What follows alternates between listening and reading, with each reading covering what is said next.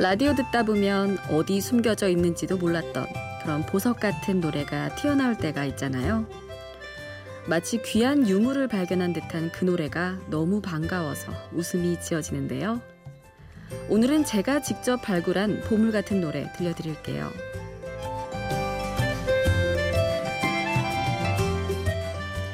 심야 라디오 DJ를 부탁해 오늘 DJ를 부탁받은 저는 송글송글입니다. 네, 제 이름은 송글송글입니다.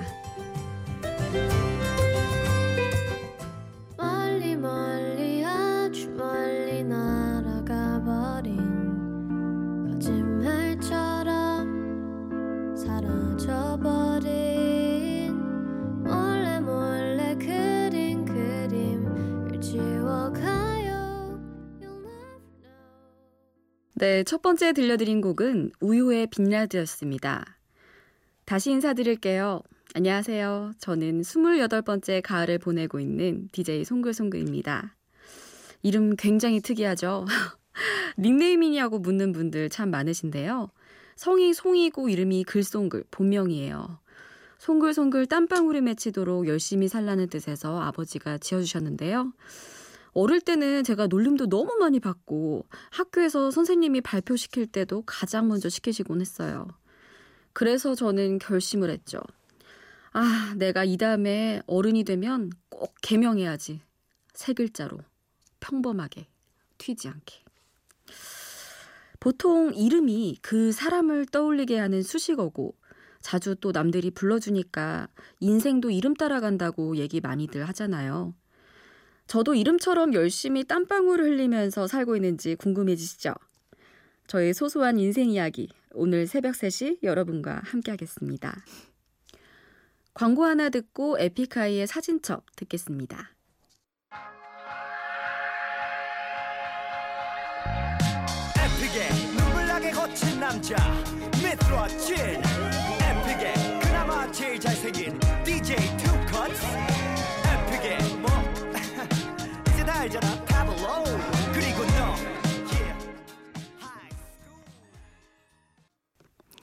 에픽하이의 사진첩 들었습니다.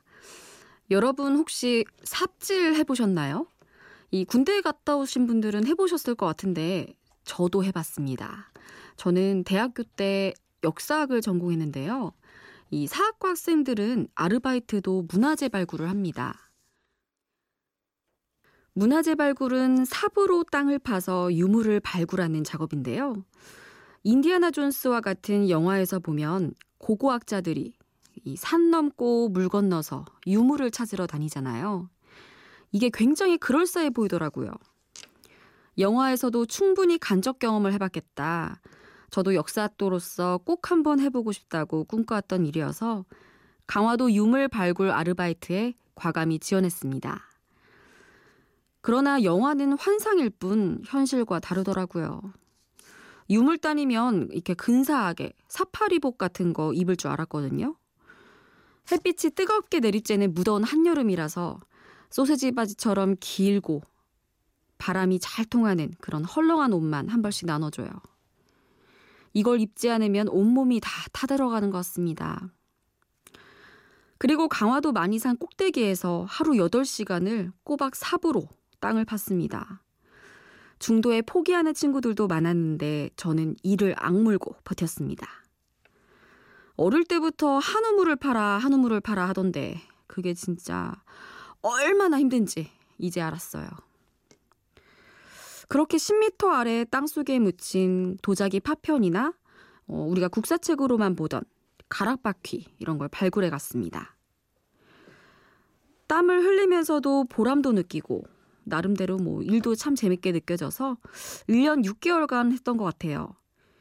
그때 제 나이가 21살, 22살 때였는데 그 요즘 남학생들 군대 다녀온 거나 마찬가지였죠. 그렇게 저는 헐렁한 추리닝에 밀짚 모자 쓰고 캠퍼스를 누볐답니다.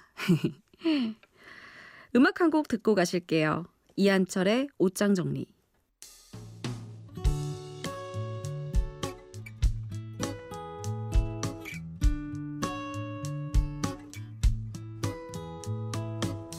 계절은 무심하지 어느새 쌀쌀해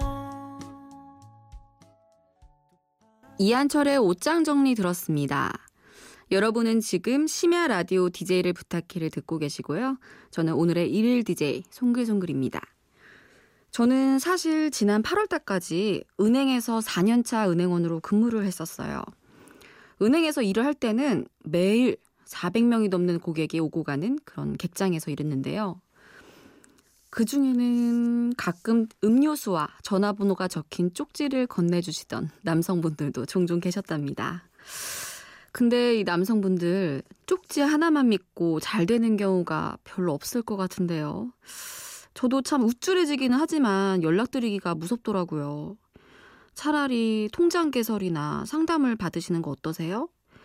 참고로 실적에 가장 도움되는 거는 보험이나 카드입니다. 아무튼 사람들과 자주 접하는 점은 참 좋은데 이래저래 제 적성하고는 안 맞는다고 생각해서 많은 고민 끝에 3년 6개월간 근무를 하고 지난달에 사표를 냈습니다. 사직서는 회사원들이 보통 늘 마음속에 품고 다닌다고 하잖아요. 저도 제 인생에서 마음속에만 품었었지 진짜 낼 거라고는 생각을 못했죠. 더군다나 요즘처럼 취업이 어려울 때 안정적인 직장을 박차고 나왔다? 자타공인 저는 특이한 사람임에 틀림없습니다. 그래도 계속 기계적인 삶은 살고 싶지 않았어요. 물론 제가 일했던 그 자리에 들어가길 원하는 사람들도 많겠지만 저는 적성이 참 안 맞았거든요. 뭐 세상에 힘들지 않은 일 없잖아요. 어차피 모든 일이 다 호락호락하지 않다면 내가 진짜 하고 싶은 일을 하면서 힘들게 사는 게 덜 억울할 것 같았어요. 그래서 사표를 냈죠. 노래 한 곡 듣고 사고친 이야기 더 들려드릴게요. 보이즈 라이크 걸스의 더 그레이 이스케이프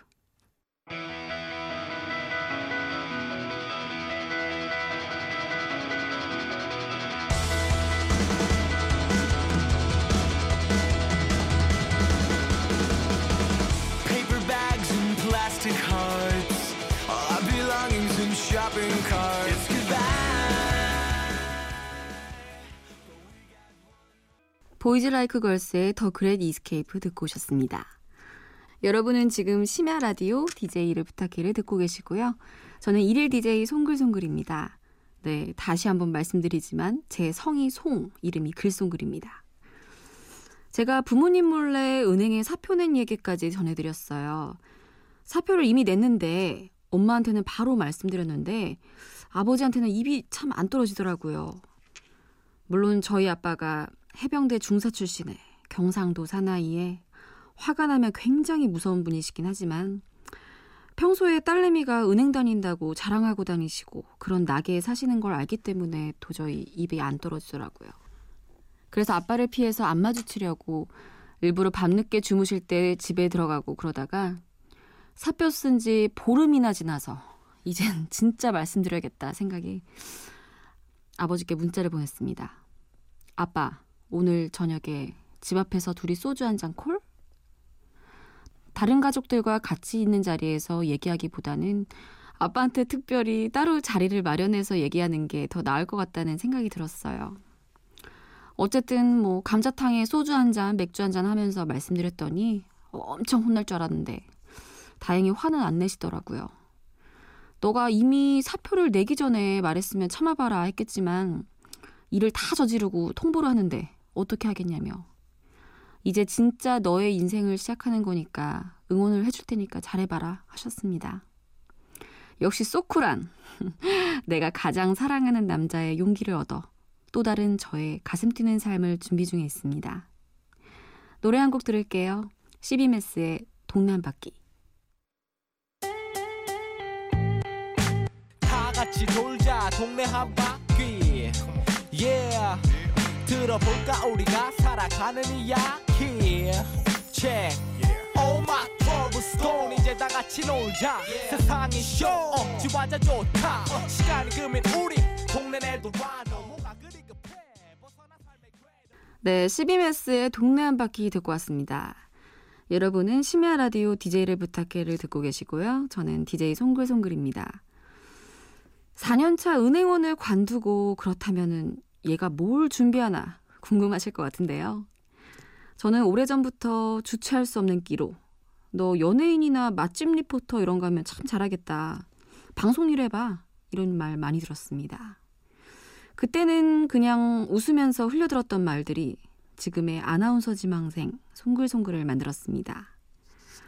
나에게 그저 듣기 좋으라고 했던 말이었을 수도 있는데. 하지만 저는 도전해보기로 했습니다. 정말 내가 잘할 수 있는 일일까? 시험해보고 싶기도 했습니다. 이래서 어린 친구들한테는 말 한마디라도 주변에서 해주는 말이 참 중요한 것 같아요. 어쨌든, 뭐, 자라나는 꿈나무라고 하기에는 나이가 조금 있는 28살 방송인 지망생, 자발적 취업 준비생, 자유영혼 등등이 저의 지금 현주소입니다. 예전이나 지금이나 달라진 게 있다면 아무래도 나이죠. 그리고 나이가 덜미 느껴지는 외모겠죠. 요즘 제 고민거리기도 합니다. 아나운서 지망생인 친구들은 대학교 1, 2학년 때부터 혹은 그 오래전부터 준비하는 친구들이 많아서 경력도 그만큼 방송 쪽으로 계속 커리어를 쌓아왔을 텐데 내일 모레 서른에 이제 막 준비를 이제 막 하고 있는 나는 예쁘고 어리고 능력 있는 친구들이 많은 이런 경쟁 시장에서 키가 큰 것도 아니고 예쁜 얼굴도 아니고 경력도 없는데 나의 경쟁력은 뭔가 대체 뭘 어필해야 여기서 살아남을 수 있을까 고민하는 요즘입니다. 노래 듣고 이어갈게요. 아이콘의 취향 저격. 너는 내 취향 저격 내 취향 저격 말하지 않아도 느낌이 와 머리부터 발끝까지 다 너는 내 취향 저격 난너 내 보면 가지고 싶어서 아이콘의 취향 저격 들었습니다. 여러분은 지금 심야 라디오 DJ를 부탁해 DJ 송글송글과 함께하고 계십니다. 주구장창 제 이름이나 실컷 얘기하다 가려고요. 청취자 여러분은 무언가를 암기하는 거 혹시 잘 하시나요? 저는 7살 때부터 초등학교 6학년 때까지 한 7년 정도 웅변을 배웠어요.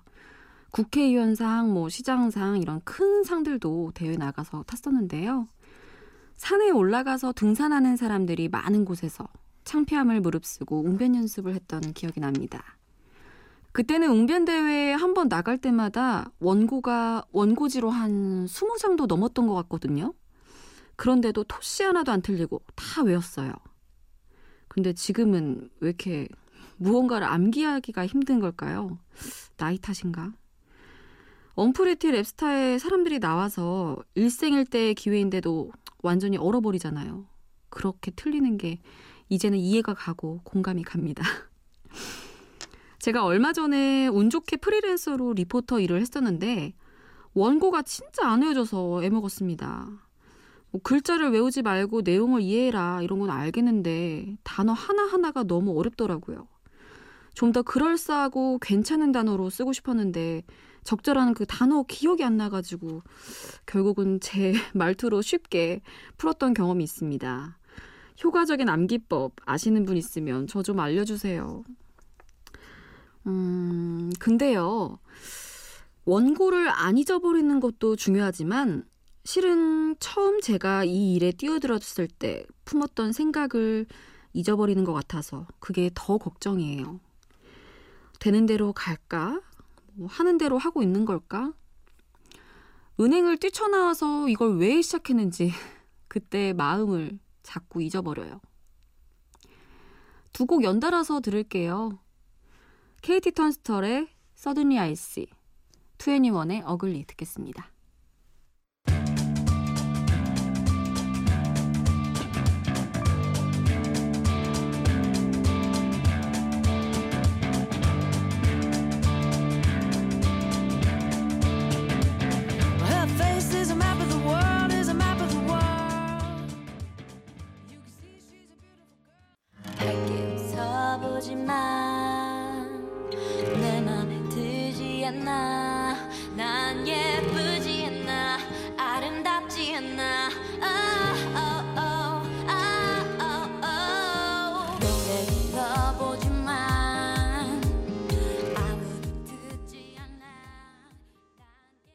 KT 턴스털의 서든니 아이씨, 21의 어글리 들었습니다. 벤자민 버튼의 시간은 거꾸로 간다라는 영화에서는 이런 말도 있잖아요. 인생에 너무 늦었거나 혹은 너무 이른 나이는 없다.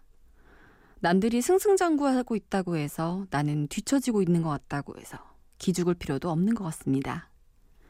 개나리는 개나리대로, 동백은 동백꽃대로, 각자 꽃은 피어야 하는 계절이 따로 있다고 하죠. 저도 저만의 꽃을 피울 그날을 위해 저만의 계절을 준비하려고 합니다. 가슴에 뜨거운 화산 하나는 품고 살아가야 되는 거.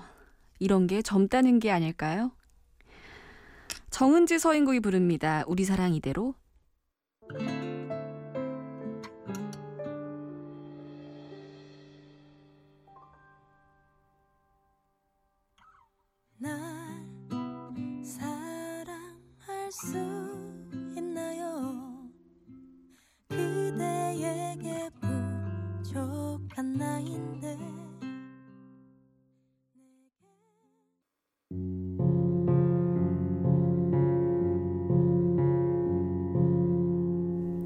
한밤의 신청곡 이 시간은 일일 DJ가 자신의 지인에게 전화를 걸어서 어, 신청곡을 받는 코너인데요. 저는 오늘 하나뿐인 제 남동생 송인규 씨한테 전화를 하려고 합니다.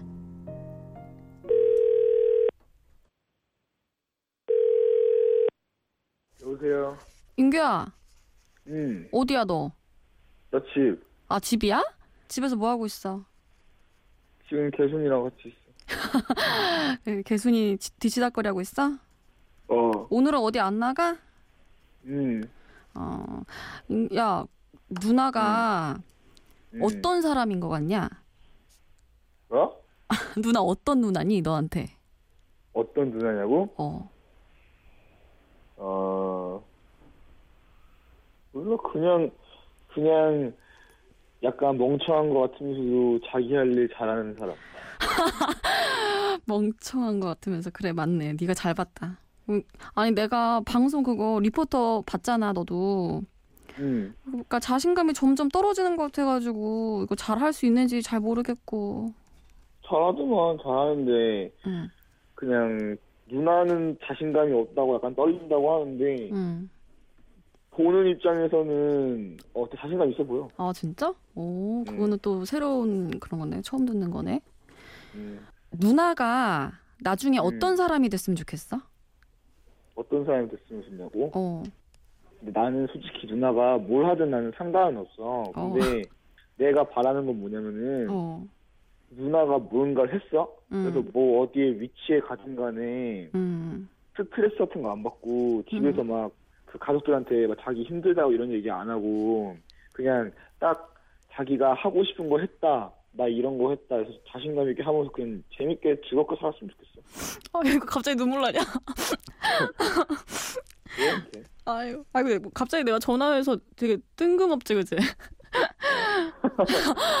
아니, 그니까 어저께 얼굴도 못 보고 누나가 어 정신없고 요새 그래서 어, 그냥 그냥 뭐, 그냥 궁금해서 이런 얘기 듣고 싶었어 전화해서. 알겠어. 아 너 뭐야? 너 요새 요새 노래 뭐 듣냐? 노래 좀 추천해 줘봐. 노래? 어. 나 요즘에 임창정 그 새로 나온 노래 뭐지?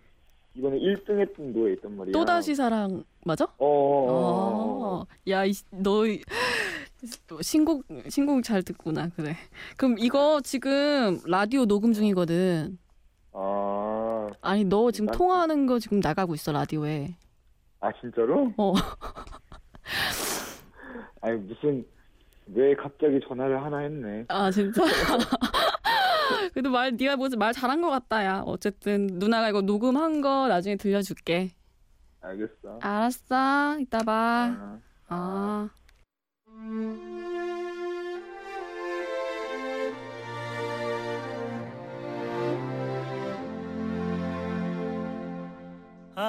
픔이 좀 더 작아질까 의미 없는 만남을 하다가 임창정 씨의 또다시 사랑 듣고 왔습니다. 제가 너무 주책맞게 울었던 것 같아요. 뭐울 것도 아닌데 갑자기 감정이 복받쳐서 음, 어쨌든 지금 여러분은 심야 라디오 DJ를 부탁해 송글송글과 함께하고 있습니다.